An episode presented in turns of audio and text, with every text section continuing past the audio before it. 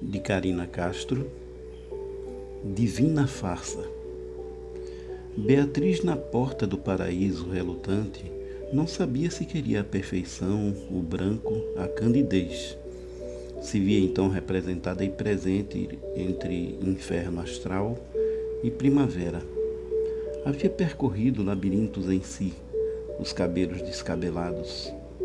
Já não remetiam à face pura era pura o quê? Pensava. Pura cansaço, horas acordada, transitando por entre horas, limbos e línguas de fogo que lambem e levam para o ouvido o que não quer ser puro, nulo, esquecido, pura, nula, esquecida da missão inicial.